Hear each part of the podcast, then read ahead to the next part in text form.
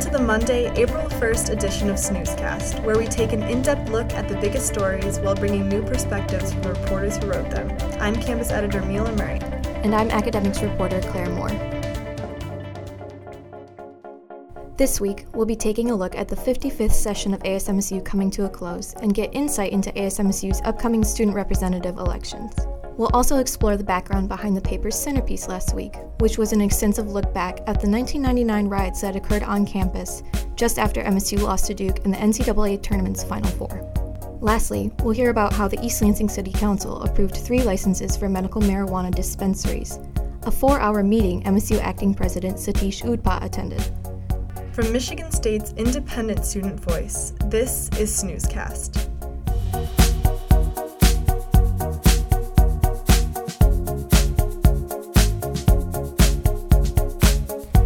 55th session of ASMSU is coming to a close, and elections for college representatives are coming up this week.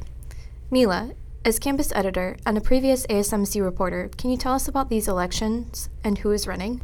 So, the ASMSU elections taking place this week from April 1st to April 8th are for the General Assembly, which is made up of undergraduate student representatives from every college at MSU. Representatives in the General Assembly vote on and draft bills that bring attention to issues around campus, allocate money for services for students, and organize events and initiatives. Multiple students from 10 different colleges are running, many of which are running for re election. A few colleges are without candidates as well. Voting takes place on asmsu.msu.edu, and you can find candidate bios on there as well. And what's voter turnout been like in the past? A bill allocating 5000 from the general fund to upgrade the student election system that was passed in the last General Assembly meeting stated that roughly only 3.8% of the undergraduate student population voted in the last election. So currently, ASMSU wants to improve that. And with this bill, for example, they want to improve the election system, understand voting trends more, and make voting more accessible and increase student participation and interest. What else is in the future for ASMSU? So, applications for students interested in being on the ASMSU Office of the President are now open. The 56th Sessions General Assembly, which will be determined after this week's election, will vote on April 17th and 18th. Every seat on the Office of the President is open, even the President's position is up for grabs. Candidate bios and the voting process are both available online at asmsu.msu.edu. Thanks for subbing in as a guest, Mila. Yeah, of course.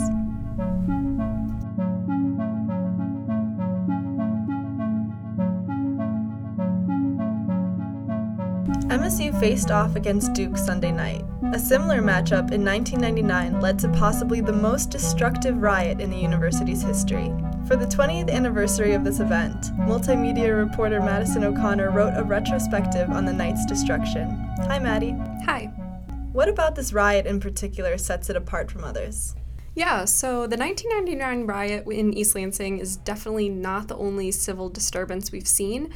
Um, I mean, every now and again, a couch will be burned in Cedar Village, but the 1999 riot was the most destructive and fiery riot in the city's history.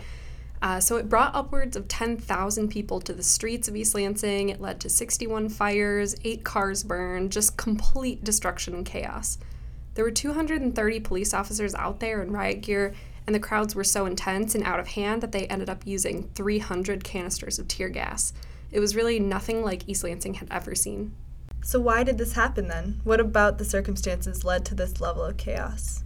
That's actually a question that still doesn't have a full answer. Uh, the easiest way to answer that is to say it was because of MSU's loss to Duke in the Final Four. But everyone I interviewed for the article said that there was just this sense that something was going to happen that night, win or lose. Uh, the 1999 riot definitely wasn't an isolated incident. There had been other civil disturbances in 1997 and 1998, and even in 99, when the Spartans made it to the Elite Eight, there was this gathering of students that kind of threatened to turn into something more. Um, so it's not totally clear what sparked it all, but once a few people joined in, it just grew bigger and bigger and bigger. And what were the impacts of the riot? Yeah, so uh, the 1999 riot definitely still impacts life in East Lansing and at MSU today. After the riot happened, both MSU and East Lansing implemented policies, which some would say were really just a reaction to the riot and not very well thought out. Uh, but those policies, while changes have been made to them, they still remain today. The 1999 riot also really impacted a lot of people's lives. Out of the 132 people arrested, 113 of them were convicted, and eight MSU students were suspended. So it definitely changed the way MSU and East Lansing view civil disturbances. Thanks for coming on. Thanks for having me.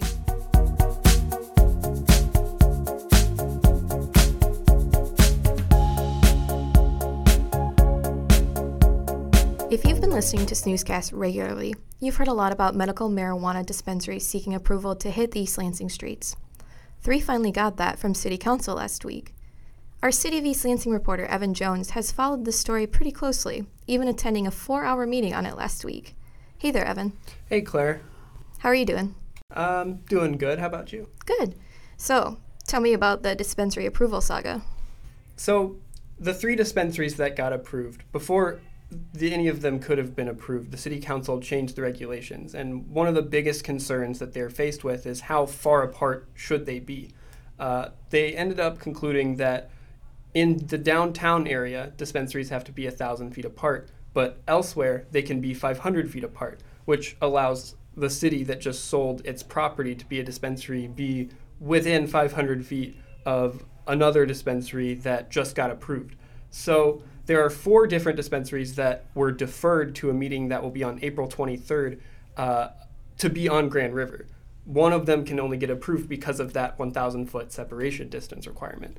One of the regulations that also got removed was a requirement that said that they had to be 1,000 feet from a liquor store. So that meant that uh, the company that was a liquor store cannot be the only one that can seek that approval. So it's more of a competition now.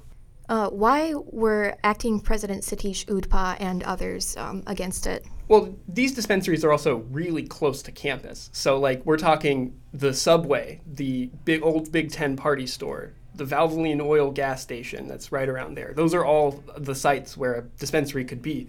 So that causes UDPA some concern because the M- MSU has to enforce federal law.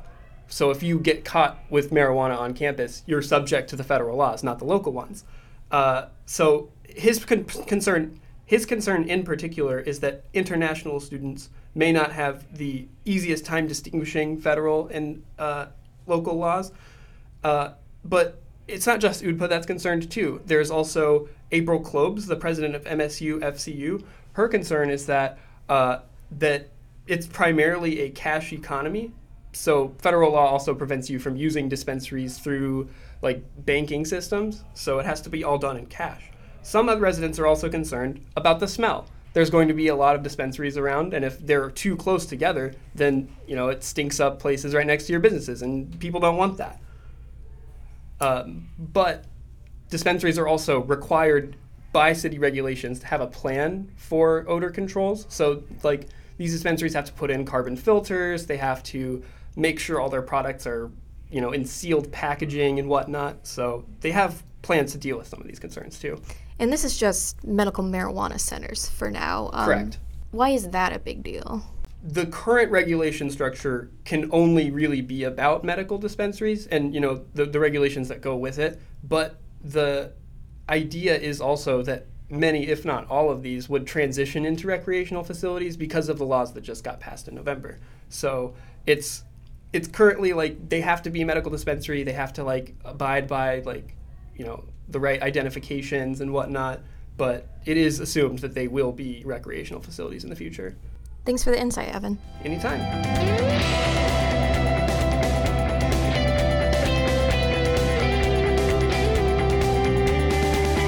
Ahead to this week's news. The It's On Us week of action started today with a teal out to bring awareness to sexual assault on college campuses.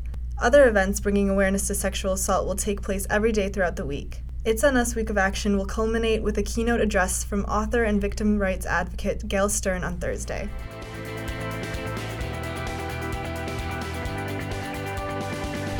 Thanks for listening to Snewscast, where the state news takes an in depth look into the biggest stories while bringing new perspectives from the reporters who wrote them.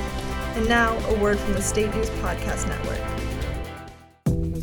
Hi, I'm Matt Schmuckert. I'm Jameson Draper. If you're looking for some new music to listen to, or maybe even some piping hot music takes, then check out our podcast, Music, airing every other Tuesday on the State News Podcast Network.